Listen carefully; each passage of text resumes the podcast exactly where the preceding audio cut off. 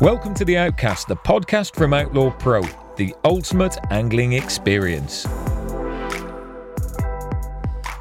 Welcome to The Outcast, the podcast from Outlaw Pro, and I've got with me today two incredibly special guests. Now, a lot of the time we feature fishing on this show, and there is a little bit of a fishing link, but there is more of a football link today because I've got two absolute legends of football, none other and Paul Parker and Tony Gale. Gentlemen, welcome. First and foremost, you Thank look you. terrified. Good to see you, Rob. Yeah, we are terrified. Having, having spent weeks fishing with you, we are terrified, mate. let's let's talk. Um, let's talk fishing first. Then you're fairly new to the game. Oh yeah, uh, very new, uh, novices in fact, aren't we? But serious novices. Uh, but the enjoyment it gives you when it takes you out your comfort zone is was brilliant. Uh, we've filmed two series now. One's already been out, Angling Outlaws, which was terrific, where we had a competition between the four of us, myself, Paul, Frank McIverney and Paul Walsh, uh, which was brilliant. The second series, which is going to come out, I think, or second sort of documentary show, is going to be special, really special. Yes. You could, you just feel it. And uh, the first one was great, you know, taking us out of that comfort zone. International mentors that we had individually as well. It was great. And uh, we did get in a bit of a state at times. well, Paul, Both we'll, of us. Yeah. We'll, we'll come to that. What was your perception of fishing before you started? You know, you, you hadn't been fishing before. Uh, I, I seem to remember you uh, you giving quite an interesting interview before, and we were saying, look, you know, Paul Parker and fishing, what's, what's going to happen here? My perception of fishing was... don't know, just boring people had nothing to do, sit around. and That's get, it. Yeah, get I'm a just load, a boring person. Throw a load of maggots in, bits of bread, and, and that's it. Then once you step into it, it was still exactly the same. um, no, seriously, once I started, I didn't want to, I got to say it myself before Gailey comes in and starts trying to get all over it. I didn't want to touch fish. Yeah. Didn't want to touch them. I definitely did not want to even think about putting a maggot on a hook. Yeah. Lucky enough, we don't do a lot. It's moved on fishing on, on the bait side of things. But I've enjoyed it. I really do. Once I get going over that first bit of touching a fish, you know, a cold fish, once I get over that, I really enjoy it. It, it. it was such a good laugh doing that first series. The second series was great as well, but some people that were watching this might have seen the first series as well. But the banter between the boys was, was brilliant. You're hugely competitive with each other. Yeah, I think so. I think we went there originally, didn't we? Yeah, we we, we went there originally just to think, oh, like, it's it's going to be a laugh and whatever. But once you start getting in with it, you, it's not against each other. It's it's kind of against yourself as well. Yes. Because you don't want to you don't want to mug yourself you off. Don't want, do you? don't well, we made a good job of it, really. Yeah, you don't want to let yourself down. You want to you want to match. You want to more, just at least match everyone around you. Frank was the problem one, weren't he? Frank McIverney was the problem in the first one. He's the one who took it seriously, and and he was, like virtually when he when he missed something, he was sulking. He had a few little tantrums was, as well. He was a bit of a dark horse as well, Frank, wasn't he? He was uh, he was all nice and friendly, but he was hugely competitive with everything. Just just for those of you that are watching this that might not know what we're talking about, we made a series last year that was out on B T Sport. It was called Angling Outlaws, and we took four of these lads out fishing that had never touched a fishing rod before, and we wanted to see whether we could take them from complete novices to fairly competent anglers in literally just one week. And it was hilarious. Gailey, one of the highlights for me was your casting expertise. You were just so good when it came to casting. Well, trees, floor, squirrels, squirrels, you name it. it. It was brilliant. Uh, you know, we was doing different kinds of uh, different kind of methods to the fishing, but it ended up when we was just uh, just on the rod and it was on the band. Yeah. But when we were trying the other things, that's when it comes in and you're all fingers and thumbs. And I was getting really annoyed and. Your fingers and thumbs are a little bit bigger than most yeah, other people's fingers getting, and thumbs. I was getting like a little bit peed off of it, to be honest, Rob. But uh, in the second series, I was okay. Oh, I was yes. good. Like, no, I I got my head round it. I slowed down, I think. When you try to do things in a hurry when you're fishing and you're out your comfort zone, that's when you get in a bit of a state. And, oh, you know, like, do this, do that, do the other. And I had Nick Speed, who was brilliant, absolutely brilliant with me. But... Uh, I had him in hysterics as well. What a, what a lad he is, mate! It was it was it was great, great fun, and I hope that we've we've sort of introduced you to something that you can now at least understand and see why people like it. And ideally, we'd like to get you back out again at some stage too.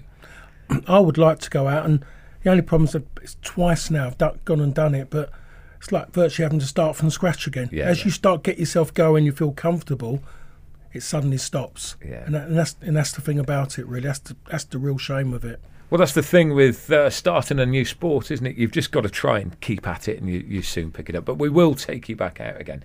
Look, I'm, I'm going to step on now, and I'd like to talk about your former careers. You know, you are both hugely successful footballers. You've both won some very, very impressive titles.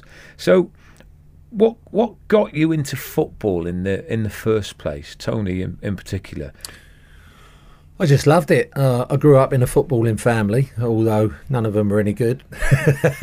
My dad would tell you, if he was still around, how good he was. But no, they was just football mad. Uh, he used to take me down to Chelsea to watch Chelsea. He had a season ticket along with my uncle and the cousin of mine who's the same age.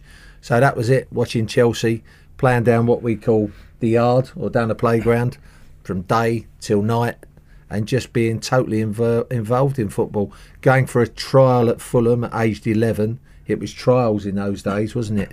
Going for a trial, and they don't realise that they've actually got you on the books until you start playing representative games or whatever, and then you, you get to sign schoolboy forms at the age of about fourteen, and then bang, that's it, and you're channelled. That's all you want to do, you want to be a footballer. So all the education went out the window, and it was football-based. I don't know about you. No. I don't think we're the best educated. We've got probably more of an education now since we worked in media, and we yeah. worked with some highly intelligent people in the broadcasting streams. Uh, not yourself, Rob. Um, commentators, producers, directors. You know, travelling. You know, I'm just as pleased with my media career as I am with my football career. Yes. But I haven't been. I've been touchwood lucky. I haven't been a day out of work for nearly fifty years. Yeah. Brilliant.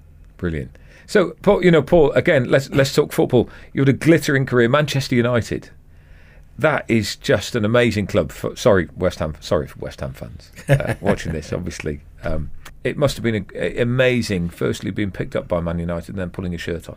Yeah, it was. I mean, you we all want to play football. And I started playing football from the age of eight for a, a Cub side and church across the road. But you aim for something. But so when I, I went to Fulham at the age of eleven... used to train once a week in Dagenham, then school holidays, and it progressed from there. And no different to Tony, fourteen you sign schoolboy forms, me no other club can touch you. Sixteen you sign apprentice, and then you hope then that you can do something. Yeah. I made my debut at seventeen, didn't make any difference. I still had to do my apprenticeship, yeah. clean boots even after I played in the first team with him. Who were you, who were you cleaning boots for? Don't want to talk about that. Who was he cleaning boots for? so, no, was good. so lucky. Enough, then I moved to Q P R. You know, which when, is, when was the boot cleaning? Just to go back to that. What, sixteen. What yes, um, and nine, you're twenty-one now. Eighteen. When I was eighteen, that was when I signed apprentice. Sorry, yeah. you know, sixteen to eighteen. So what year would that be? Nineteen eighty. Nineteen eighty. So you've known each other quite a long time then. Well, I was I was apprentice and pro before Paul, just being that little bit older. So. When I was in nineteen seventy-seven, I made my debut. So it must have been seventy-six yeah. that I was apprentice. But I actually made my debut when I was apprentice. Right. So um, Paul was very young when he got in the side as well. But as I was sort of coming to the end, uh, I was going to leave Fulham. I left at twenty-four. I think for a couple of years, that's when Paul started breaking through, wasn't yeah. it? And made his... I must have played when you made your debut. It was, yeah, yeah. seventeen against Reading, yeah, in mm. nineteen eighty-one. I seem to remember a very interesting goal there as well. Was that on Reading? Was it Reading? No, it was Reading with um, with Man United. That was the one I was yeah. thinking about. Yeah, that was yeah. A, that was an amazing goal. It, that w- was. it certainly it was. Was it your only one? No, I've got more than that, by the way. um, but to be honest, if I'd experienced of scoring more goals, I could have claimed that. It might have been goal of the month. It's just the fact of, what do I do next? It was just. I think I think everybody was surprised uh, that that went in. It You're was killing an, it for me. But mate, look, it went in. No, it did go didn't in. Didn't it? It went. It doesn't matter whether it goes in off someone's backside over the line or whether it's an overhead volley in the World Cup final. If it's gone in, it's gone in. It was needed as well because we was on the edge then, United, when we was at Reading as well because it was yes. in January. It was on an icy pitch, and I've just I come on a sub. Yeah. And and that one's just come across and just amazing. Mm. I, love, I I remember the commentary on that as well. I love the commentary on it too. That was uh, it was just amazing. But what what a fantastic experience! Look, this I told you this was going to be a little bit different to normal, and, and you know it, it, it's great to talk about some of the big things. But for for somebody that is a, a football fan. Um, but I'm not hugely into football. I follow Wolves. I like a little bit of football. I'd love to hear some of the backroom stories, you know, some of these things that go on behind the scenes about what football was like and how football's changed. And w- one of the things I just want to talk about is the old apprenticeship of, you know, you had to clean boots, didn't you? You know, let's talk, when you were an apprentice, you had to clean boots. Well, that was the easy. Cleaning the boots was, was part, you thought you was going to do it as the rest of it, yeah. Like the cleaning the toilets. You know, going into the stand, you know, the, the Stevenage sta- Stevenage Road stand, we have to clean the toilets in there, and, and that stand's still there, still exactly the same. The toilets are newer, but yeah. the, there was gross. Everything was awful, what you had to do, but it was part and parcel, and it was part of making you into a better person. Yeah. I definitely got no complaints. It seems unthinkable now that, that somebody that might be on the books of Manchester United as a as a schoolboy Premier player now would actually have to go out and clean other boots or, or clean toilets or brush stands. Or, you know, the game is a very different place now to what it, it used has, to be. I don't, I mean, it's something for me that would make these young lads, it doesn't matter if it's Man United, Manchester United or it's Carlisle United. Yeah. And Carlisle United lads, I'm quite sure that they still do a bit of work. They haven't got the easy easy road like the top the top clubs give it to their players. But I just think it will make them better people in, in the long term, the longer game, the bigger picture. Yeah, absolutely. It's uh, it's quite grounding, isn't it? Look, boot boot cleaning as well. And uh, we've had a very brief conversation about this in the past. But can you just mention when you were an apprentice some of the people that you cleaned boots for? We know that you cleaned Gailey's. Yeah. Who did you clean I was for? Lucky. When I got to Fulham, uh, sixteen years of age, signed apprentice, it was um, Bobby Moore was there. And just the next season, George Best and Rodney Marsh signed. Wow. So basically, uh, my tips, unlike me tipping you, I didn't give you much before you mentioned it. uh, Rodney Marsh used to be sponsored by Puma. Yeah. So he used to get a new pair of boots every couple of weeks. Uh, Puma King Pella, you'll remember mm. them, won't you? They were the top boots at the time. But he'd only used to wear wear the boots for two weeks and then say, do you want the boots? Well, I made more out of selling his boots than I did out my apprenticeship money. I had sixteen quid a week as an apprentice, and I was selling the boots at about twenty quid a time then, because they was probably one of the most expensive yeah. ones around, and telling and them Rodney that they're Rodney Marshes. Yeah. Uh, I wish I'd have kept a few now. Marsh is yeah. actually popping over in a couple of weeks for the oh, uh, West Ham Fulham game, and I always remind him, and he's... Um, He said, he said to me last time, he sh- I said, I'm short of a few quid now, Gailey. You've had a few quid off me. He said. But he was, they were characters, and they were character yeah. building. Yeah, Bobby Moore was a footballing royalty. Yeah. Yeah, George Best, who was George, George Best. Best. Yeah. And Marshy, who was a, a footballing maverick. But as Paul said, you had to be in at eight o'clock in the morning. You had to prepare everything for training, put it into big skips like this, uh, big silver skips. Yeah. Get it off to the training ground on the minibus, put it all out for the players. The players trained, and you trained with the players. You then put the kit, all the dirty kit, back in the skip. You went back, then went back to the ground. Don't forget you've done your training as well. Mm-hmm. We forget what long days it was. Go back to the ground, sling it all in the washing machine with the the, uh, the laundry lady there, clean all the boots, and if there was any chores to do, like Paul mentioned, toilets, sweeping terraces, painting the uh, standing rails in the yeah. ground, do that, and you'll be leaving the club at wow. six, seven o'clock. Sometimes it was a, it was a full day. Yeah. yeah, doesn't sound like there was a lot of time for football actually. No, no. Well, you it, sometimes you were you were knackered come were come knackered, training. Yeah. It was a it was a tiring old week, but, and it was all peaking for the weekend to play on a Saturday, wasn't it? It was, but the, just just during pre-season, so we, we'd train at a place, Barclays Bank, wasn't it, in Roehampton? Their their facilities, the Bank of England, Bank of England, yeah. So we would go there as apprentices, and like Tony said, we'd have been early in the morning, we'd get all the bags together in a minibus, get everything there, and then all this, then we'd go out and train. Pre-season, it was a double, it was a double session, so we would train, and then we'd have to get all the first team balls together, virtually help set up their session in the afternoon. By the time we got back in for something to eat, there was hardly anything left for us to eat for lunch, so we'd be virtually sitting around picking up like lettuce leaves, and and then we would go out and we would just run and run and run. The first team would do some ball stuff. They'd go in, we'll keep going, and then we'd go in and there'd just be everything on the floor. Sweaty stuff on the floor. It was just carnage. It was it wasn't it wasn't good. But there was the fun part of it, because after training sometimes on a Friday, we used to train uh, train locally, but we used to take the van. We all used to get in the van, didn't we? There was a minibus, like yeah. when we was both in the first team then. So the first team went up the road to train at the park, didn't they? Remember mm-hmm. when we trained up the park, just up the road from Fulham? So they, they didn't want to use the training ground. They'd probably run out of money. So they trained up the local park. We used to have this really competitive, like six or seven a side game. All jumped back in the van. And you always used to vote for the worst player of the morning. Yellow who'd, jersey. Who'd, yeah, yeah. And you got a yellow jersey. So what happened was the van doors were open at the back, and the, the short drive back to down Buckingham Pal- uh, Fulham Palace Road. Right, sorry. Yeah. yeah. out the back, and they had to run behind the van no. with everybody jeering them. So can, ima- can you imagine like a, a top class down well team today, now it? running down yeah. and some one of the you players running behind the van? There was actually running over Putney Bridge. Oh yeah, it was over the Putney yeah, yeah. Bridge. Wow. Mm. Uh, uh, just incredible. But you know, the, the camaraderie that there would have been back then. There's football's changed an awful lot, hasn't it? You know, for the better and for the worst. There are there are parts of the game now that are so much better. You know, the science, I think, the nutrition, all of these things are a lot better. But there's a, there's a few unsavoury bits with it as well. Yeah, I mean, the, the camaraderie is great because uh, it's like friends for life. Yeah. So it doesn't matter, like, if you went on to play with Man United and whoever was playing, uh, one of the top players, Mark Hughes at the time, say, I played at Blackburn, Alan Shearer. My best friends are the guys I signed apprentice with at yeah, Fulham. Yeah. And they remain my best mm. friends. Yeah. You know, you come across loads of players in a, a career, playing career spanning twenty years, I suppose, the pair of us each.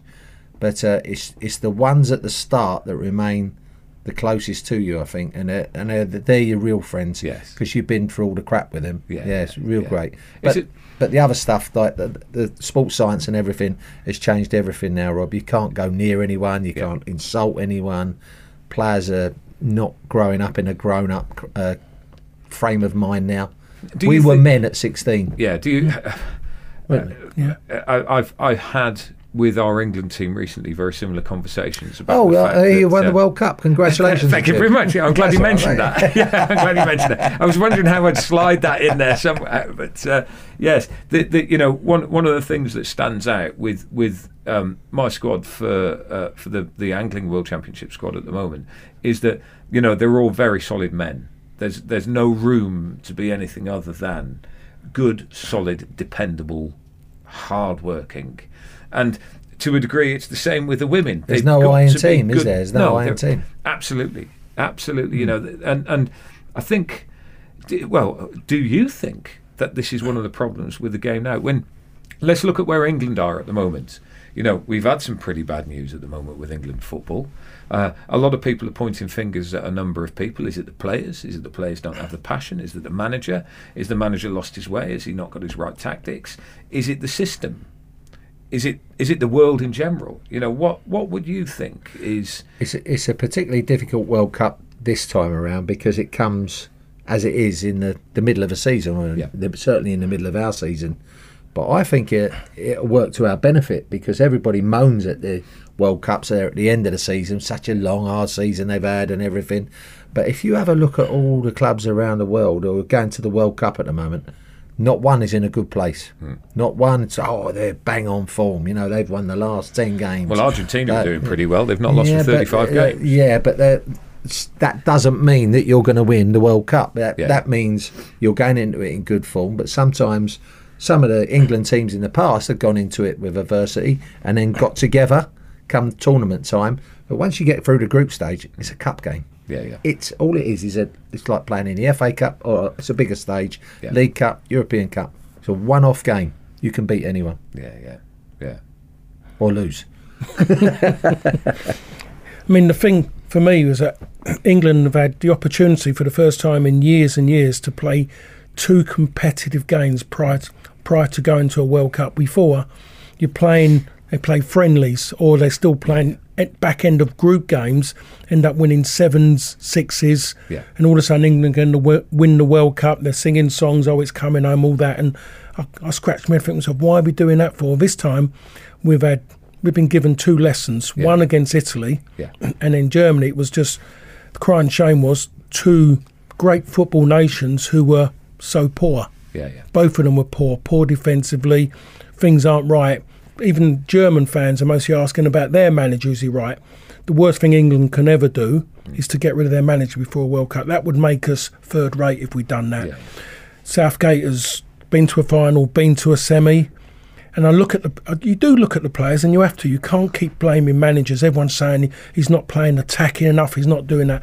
He plays to what our strengths are, yeah. and our strengths are is that we're not, or that we generally work quite hard as a nation when we play football. And we play with our hearts. Yeah, yeah. That's the bit that England have lost now, because yeah. all of a sudden now we're judging the players on their club form. The dip, yes. the problems of our club form is that the key players at every club we go to is not English. Yes. They're foreign-based teams. Yeah. And that's the problem. And everyone's trying to judge those players. And that's the reason why, again, everyone's having a go at the players, but they're blaming the manager for not picking other players. And those other players will struggle in an international football, because it is one hundred percent a different game, club, um, international football. It's about being clever about space, not about a man.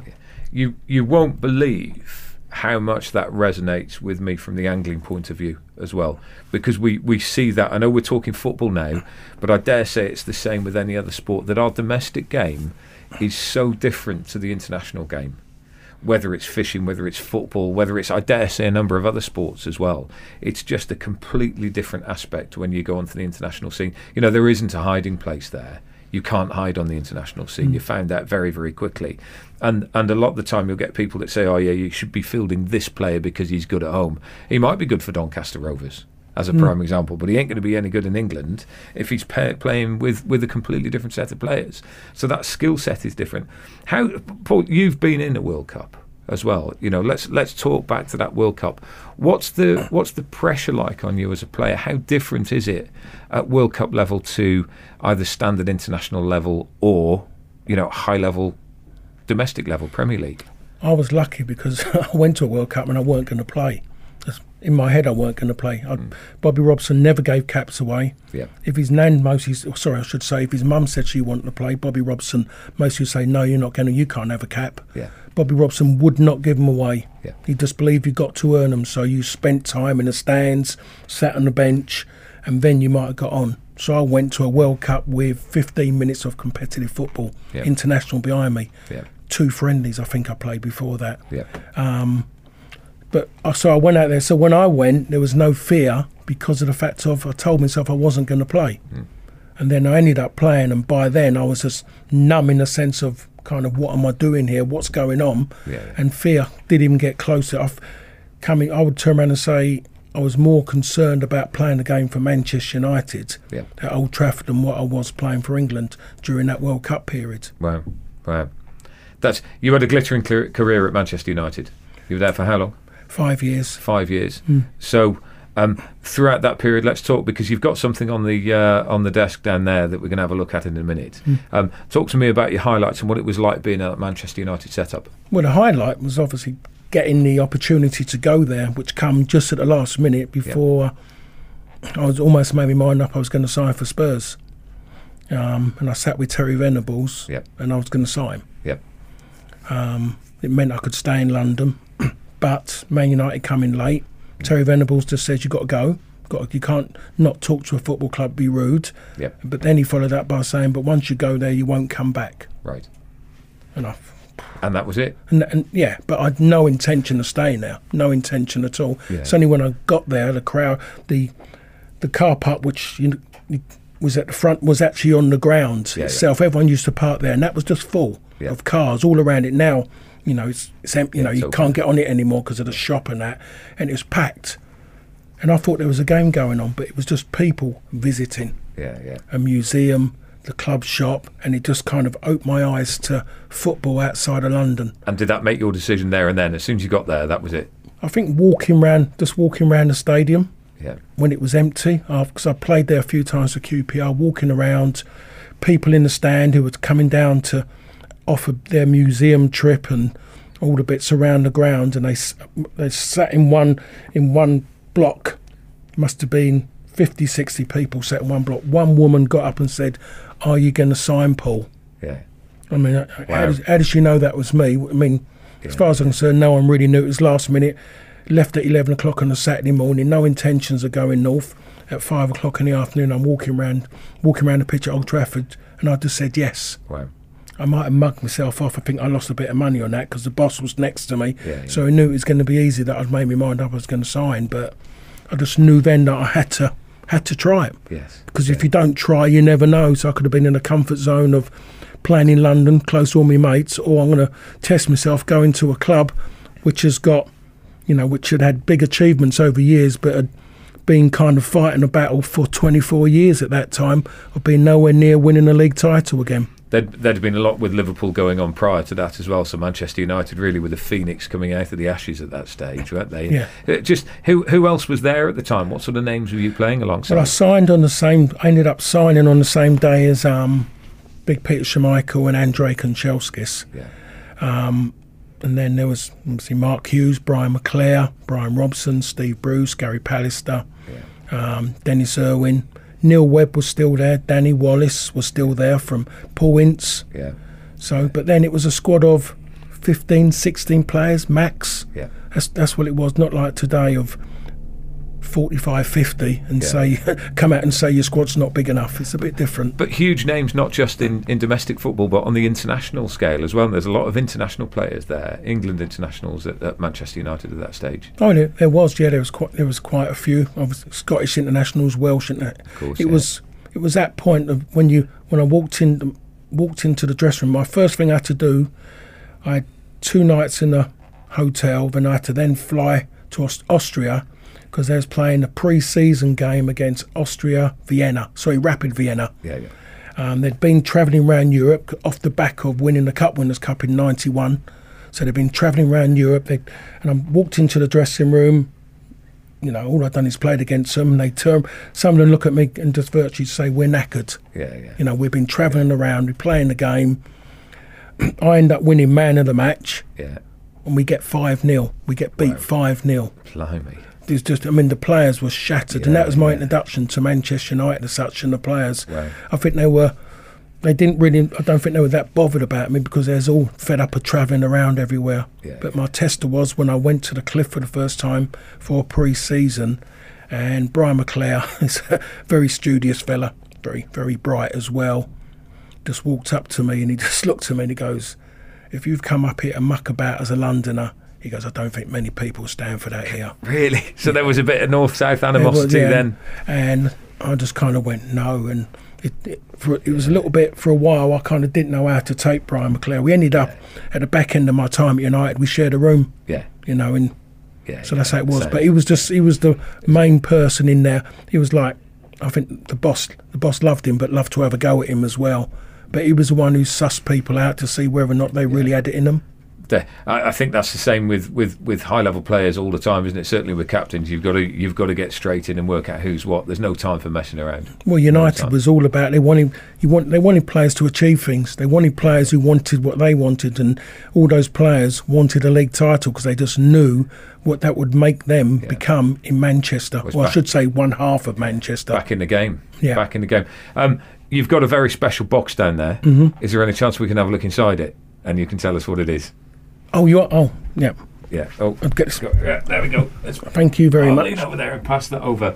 This is just a huge piece of sporting memorabilia. Right. Um, something that I've seen before, but never in real life. And this is just absolutely incredible. So, when we won the first Premier League title, every individual player got given one of these.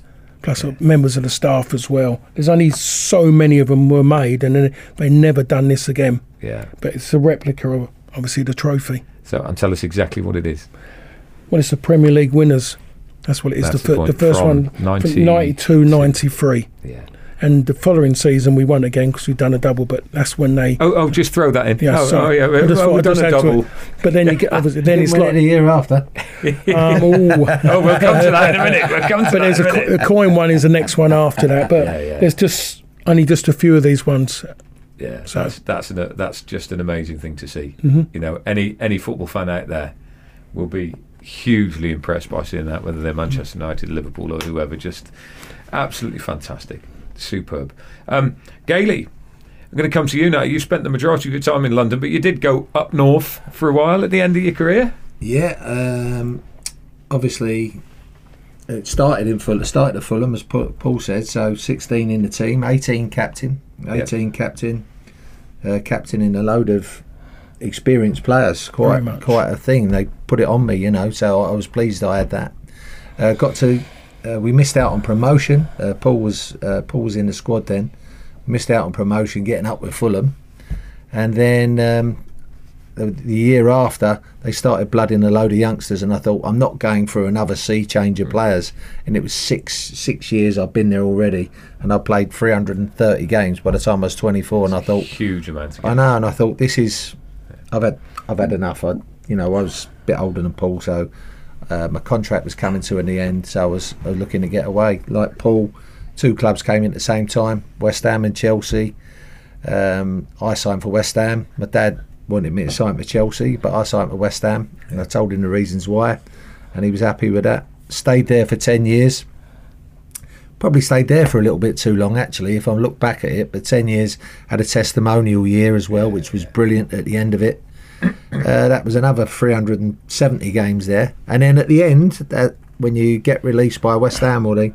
They promised me a two-year contract, but they reneged on it at the last minute, which I'll never forgive them for at that time.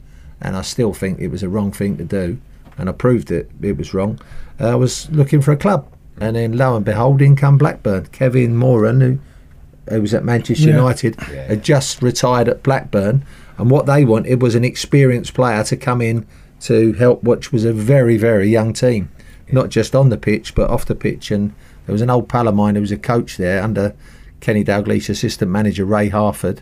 It was his idea to get me in, yeah. and Ke- I'd obviously played against Kenny. Yeah. So uh, and I came in, and um, we won the was, won a Premier League, was which Keegan, was great. Keegan, was Keegan the manager then? Or was that, uh, no, it was Kenny Dalglish was Dalglish at Blackburn. Was yeah, stage, he's done his own work. Yeah, and he, uh, so, Keegan was never at Blackburn. Where was Keegan? uh, Newcastle. That was it. That was it. Sorry. Well, look, you're a lot older than me. I can't remember it that he's, far. He's back. Just trying to get so, over the euphoria um, of winning the World Cup, isn't he? He's not dealing with it well, is he? Do you know it? He won well, the World Cup? Have we mentioned that? The, yeah. The the you know at that time.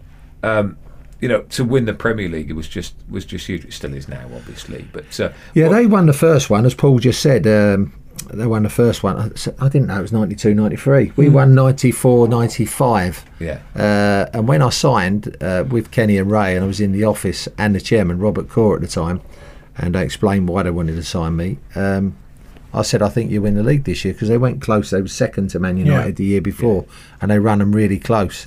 And I was looking at the squad, thinking, this is a proper squad. So I signed in the same time as Chris Sutton, who probably added to the uh, firepower that Blackburn had. They had Shearer up front. They signed Sutton. Yeah. I came in as an experienced player, and there was a couple of other players coming. A guy called Robbie Slater, he came in in midfield. But I sat down and looked at that side, and I thought, this is talent, proper talent. Yeah. When I sat in the dressing room, luck, I could handle it. I was thirty-four at the time, but I could handle it, so I felt part of it straight away. Um, and a, a couple of the guys, because they were younger, they was all coming to me. Chris was only twenty-one, yeah. most expensive signing in British football at the time, Chris Sutton, and I was staying in with him for a couple of months in the hotel. And so you had the likes of Tim Flowers, Henning Berg, all international footballers, Colin Hendry, uh, Graham Lasso, Jason Wilcox, Stuart Ripley, Paul Walsh, Tim Sherwood, uh, Chris Sutton, Alan Shearer, bit uh, and then the other players who came into the side, like Mike Newell. Like, it was a proper squad, proper. But what impressed me most was they were all men at a young age. They all knew what they wanted. They'd been turned over by Man United the year before, and they were so hell bent on winning the league. In the end, they kind of tripped over the line, because yeah. they they stalled, or we stalled, sorry, right at the end. But we got there, and and to be honest, I think we got beaten by Man United twice that season. Both by a really contentious decision. Someone got sent off in one game, Henning Berg against mm. Lee Sharp, and then Tim Sherwood had a goal disallowed at Old Trafford, which was a goal, all over a goal. But you, uh, at Old Trafford and Anfield, if you get decisions, yeah. you've done really well. But we at that six points we lost was in fact a twelve-point swing. Yes. So we proved over the rest of the games that we were, well, if you win it, you are the best team that season. Absolutely. And and again, you know, I've, I've said it already in this podcast, the similarities when you were talking there, I can see so, so so many similarities to to how we are with fishing as well, that if you take a point off the team that's above you, it's actually a two point yeah. win rather mm. than just one point. You know, you've got your point, you're taking one it's off. It's a swing, yeah. The, the, the margin at top level sport, whether it's football, whether it's angling, whether it's motorsport, you know, somebody's winning by a, a tenth or even a hundredth of a second. The margin in top-level sport just seems to be getting narrower, narrower, narrower. It's always been tight. But th- just one tiny little thing can have a huge difference on the outcome of a season. You know, you you, you lose or you you you, you lose a, a, a lead and turn it into a draw on a boring game on a Tuesday night in December. That can be the point. Well, you can see it. Can't since it, that since you, lose you come the out the game as well. I mean, I've been commentating like load the every level, like England internationals, European cups, whatever, and you go to all the top flight games, and it's the split second decisions yeah. that cost you. Split yeah. seconds. Yeah. Not sure in fishing yeah. whether it's mentally those decisions, yeah. but mentally in football it is as well. But the the pace of it is hard to relate to. You come off the pitch and it's different. If you could watch this, the game up in the stand. It's yeah. like in a slow motion thing, mm. isn't it? When yes. it really, but when you're in the pace of that game yeah. and you've got to make decisions, yeah. that is really, really quick. Yeah, I'm a great player in the com- commentary box. Yeah, oh, f- yeah. I'll, I'll see everything. Well, yeah, world's best. Oh, I'm, seeing, I'm seeing so many unbelievable passes. Yeah, and the only thing is I just can't make them. But the, you know, the, the I, I, I commentate an awful lot on, on fishing as well, which again might seem quite alien to you guys. But when you watch a match, there is an awful lot going on, and you can see the strategy developing, and you can almost see the success or the failure coming, can't you? You think, oh God, mm. if if it goes that way, then yes, they've they've got it. If it goes the other way, and you're almost willing the people to either make the right pass or the right decision, and and that ability to step out of the game and watch it has has helped me immensely as a manager, being yeah, able to uh, commentate and watch. Rather, yeah, than I think just the only difference is, and I think that you're exactly right with all the strategies and all the different things and the decisions you've got to make. If you've got sixty thousand people shouting at you at the same time, yeah.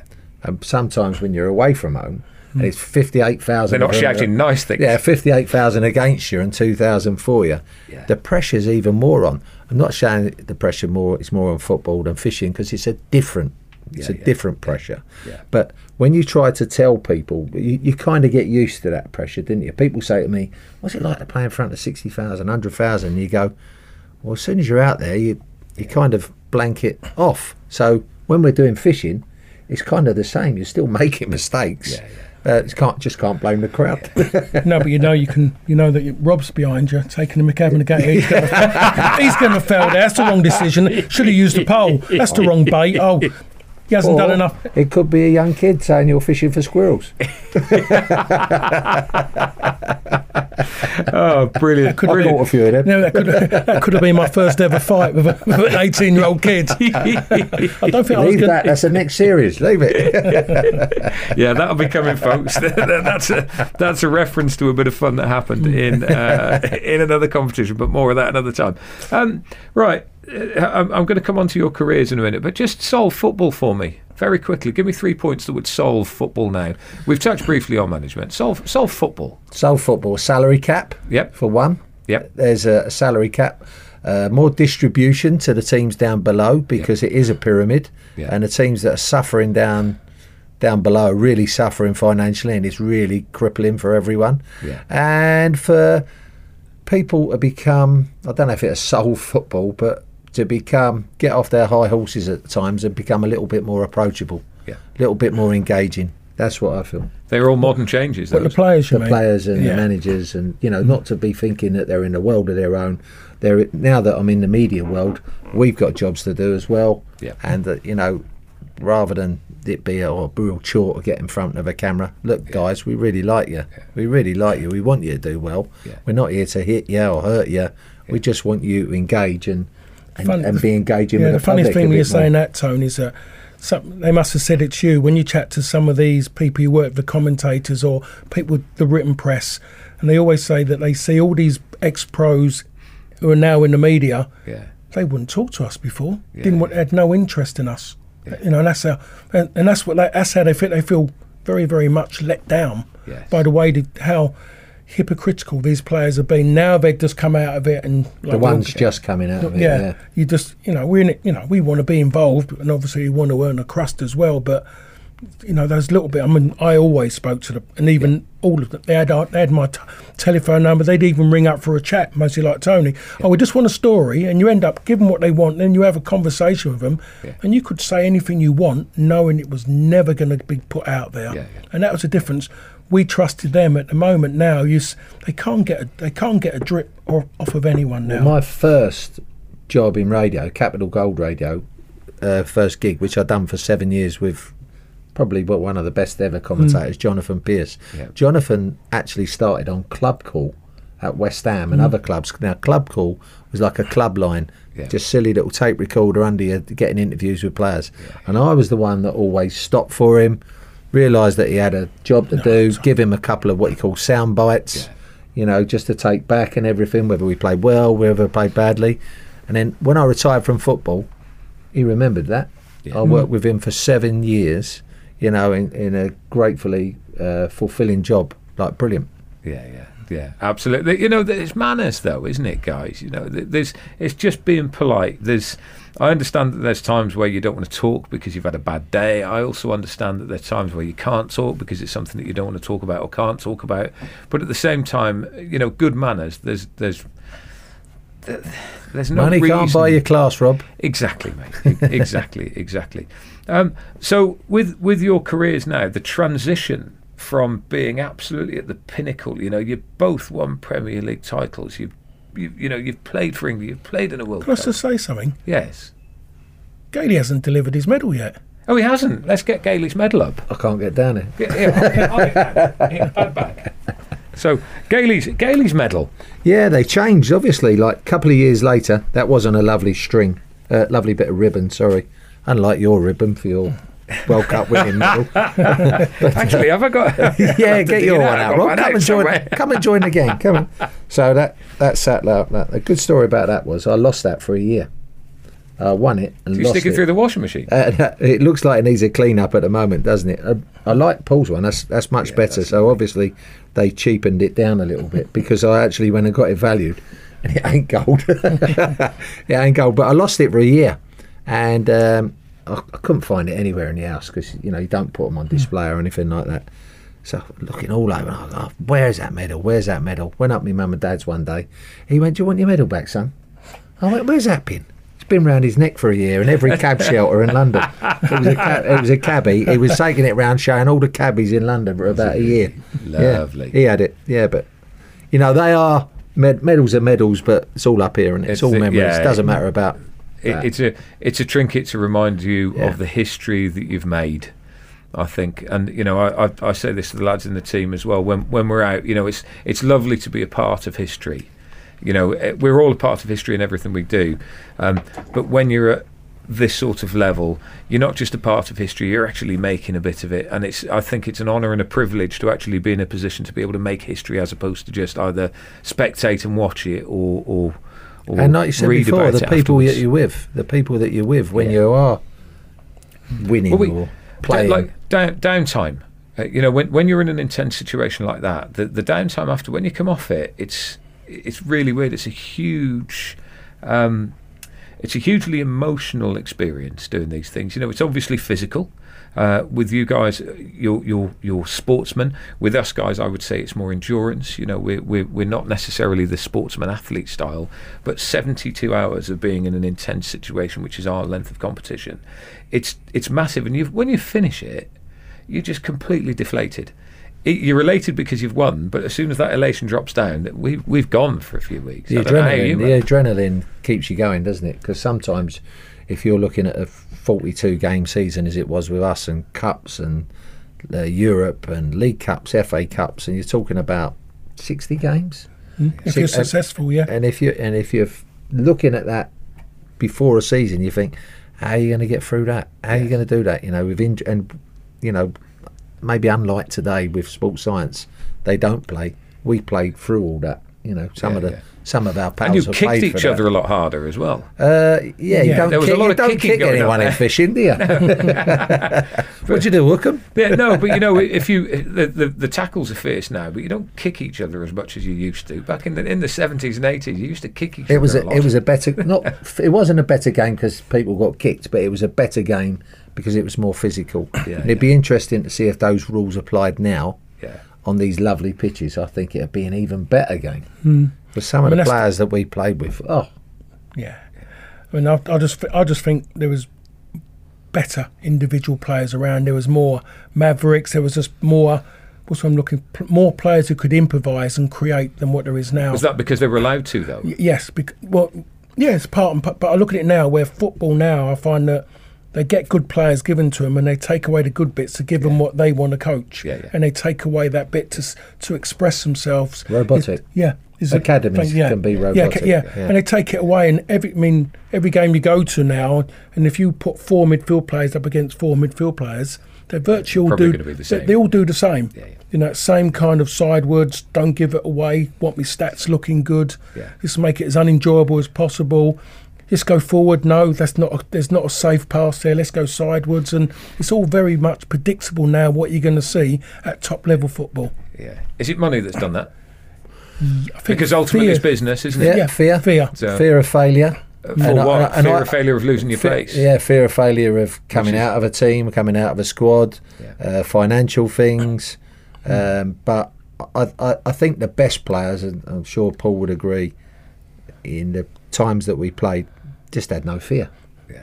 Play play without no fear. Yeah. Just street, play with no kids, fear. Kids Norman Hunter. Do, yeah. Just kids who just love yeah. to play football. I just wonder if just avoid love. Norman Hunters. Yeah. Yeah. Billy, Billy Bremner as well. He was a tough old boy. Oh, that was all. Good. That was proper hard men about. Yeah. Yeah. Yeah. Yeah. Yeah. You know, you look you look at the hard men of football now in comparison with the hard men of football as they were. Like Keane was, he, he was very in your face, wasn't he? Keane as well. Well, because the game allowed him to at that time to have that kind of presence. Yeah. And like again, the refereeing was different.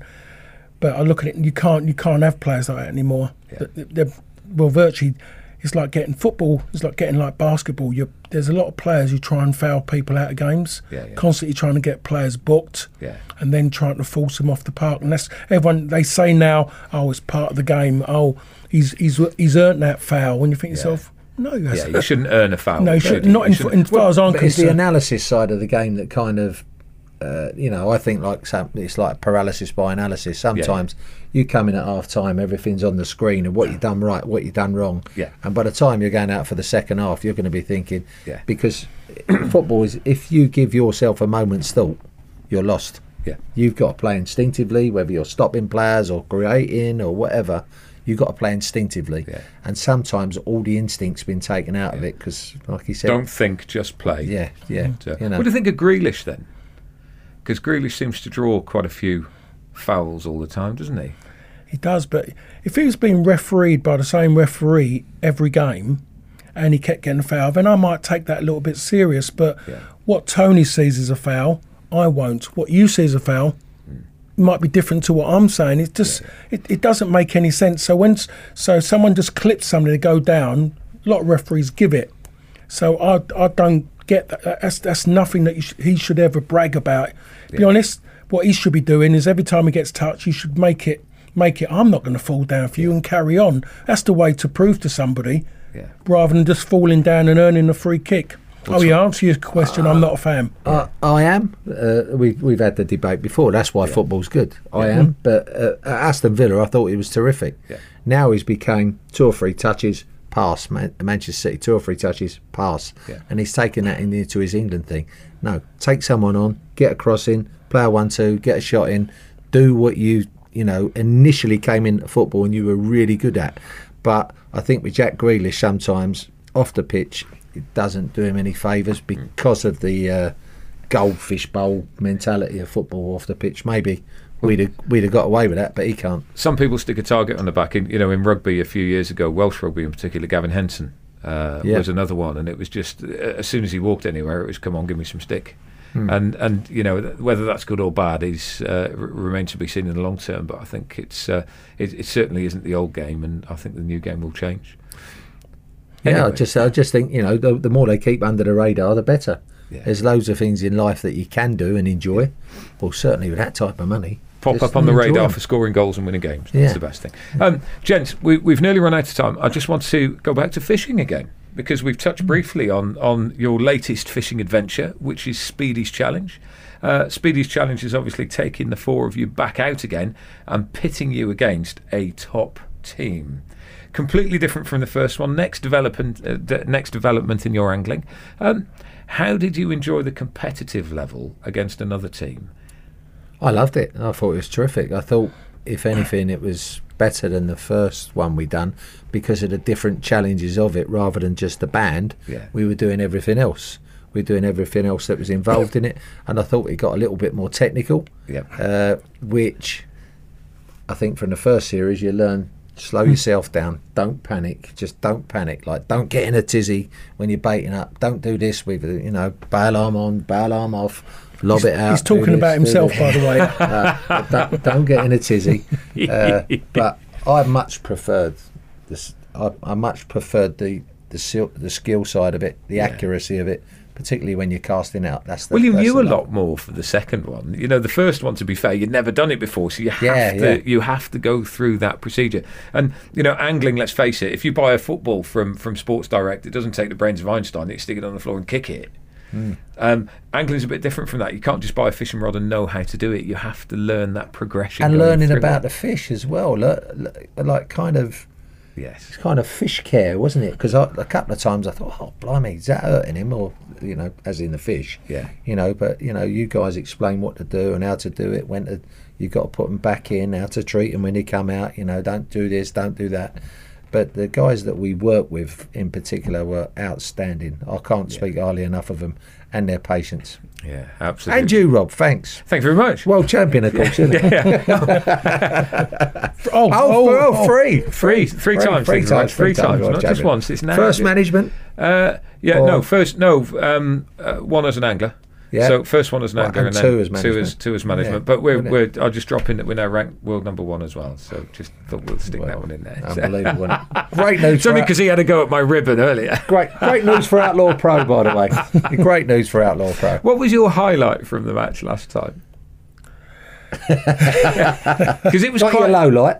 it, it was. It was. Um, I you, thought he was brilliant because he went from he couldn't handle a fish to actually enjoying it. Didn't I, he? Yeah. Just it's, seeing his journey was amazing because I remember yeah. I remember interviewing you before you'd started, before you'd even picked the rod up, and it was like, my mates are going to be watching this going, what on earth, what on earth are you doing? Yeah. And um, I think your quote was, uh, not exactly, but it was along the lines of, um, if people ask about uh, Paul Parker of Fish in the Future, I'd say it's going to be, um, watch this space, but I wouldn't watch for too long. That was it. I'm not going to be doing this. And yet you've liked it. You've come back. You've had another go. I think you like the outfit. Okay. You, the, you the, like the outfit? The outfit this time around was, was much better than the first one. By I've got way. to say, it's a lot better than the gear you normally wear. Oh, that's nasty. That's well off. I'll leave I'll leave your gear alone, by the way. I'm good like that. Yeah. No, but it was, I mean, beyond, when you're actually wearing, you know, the, well, I don't know what to call it, the Prop, bib and brace. Bib and brace. Bib and brace. Okay, yeah. I didn't want to, in case there was another name yeah. for it. Yeah. But you, you actually felt maybe part of it, that you're actually really there doing it rather than wearing shorts and what you, you actually felt at the time you was an angler because yeah, you was yeah. wearing the appropriate um, yeah. attire. Stuff. And Stuff. Uh, and you caught a few up there as well, didn't you? Did, yes. yes mate, yeah. Not at the right time, though. Yeah. Not at the give the game away. Well, look, we're not going to give the game away. Don't give the game away. Mm. But uh, it, was, it, it, was a, it was a really interesting learning curve. Mm. Um, and, and brilliant to spectate, just seeing your journey from... Firstly, having never fished before, coming through, learning how to fish, then going into a team event. Is there anything in the pipeline for the future? Are we going to be able to get you out and catch? I, I, I'd like I, to take you and catch a really big fish now. I'd like to go abroad. Okay. I'd like to do a little bit of travelling and um, yeah. maybe do it a little bit abroad. Yeah. It'd be, be interesting. And uh, getting in the actual water yeah. with it and actually like catching one, like, I don't know. Yeah. That big. I reckon we should that take... That size. You know, we should take Paul out and see if we can catch a shark as big as him. So I reckon we could do that. On a boat as well. We can talk about Paul, but it's not going to be this Paul. This Paul isn't going to be there when we talk we'll about sharks. Like we'll you don't we'll fancy a boat and some sharks then? Oh, well, yeah. on, oh, because he's on about getting in now, kind of going, yeah. what, and a shark? Oh, I'd love to do that. Yeah. I was, oh, how Get cool would that be? Swim? Get no, no, not in a cage. Go and swim. Well, I don't know about got, swim. I think I'd have the cage. We've got loads of blue sharks in the U K. Loads and loads of blue sharks. There's a massive amount of tuna coming in now as well. And uh, someone the other day had a thousand pound tuna, which is about eight eight foot long. Oh. Um, just absolutely incredible. The sport fishing we've got. So we'll have to see if we can. Uh, Go out and see if we can catch a fish bigger than us. Oh yeah! Well, how cool would that be as a challenge? Well, it won't be bigger than me, but it might be bigger than you. Well, look, folks, that, that's it. It's such a pleasure to spend any time with these lads. They've got great stories, as you can hear. Tony, just he's, he's a permanent laugh all the time. There's always a giggle, and you've just got to wait until Speedy's Challenge comes out to see exactly what these boys have been doing. It has been brilliant. It's always a pleasure, like I say, to have you in. Thank you ever so much for your time. That is all we've got time for for the time being. Thank you, Rob. Nice to be and in the presence uh, of a world champion. Oh, oh. Yes. Has he did, told you? I mean, he did, yeah, but he, he come downstairs though. He had, I don't know what it was. Did he just cut something off for someone's know, dress or like something? A, a ribbon off a rainbow or something. Yeah. The, the old T V programme, yeah. Wasn't it? You know, history is made. Ladies and gentlemen, thank you ever so much for watching. Don't forget, give us a like, give us a follow, and tune in again for the next Outlaw Pro Outcast very soon. Thanks for listening to The Outcast, the podcast from Outlaw Pro, the ultimate angling experience. Remember to follow us on social media for updates and information on future guests. See you next time.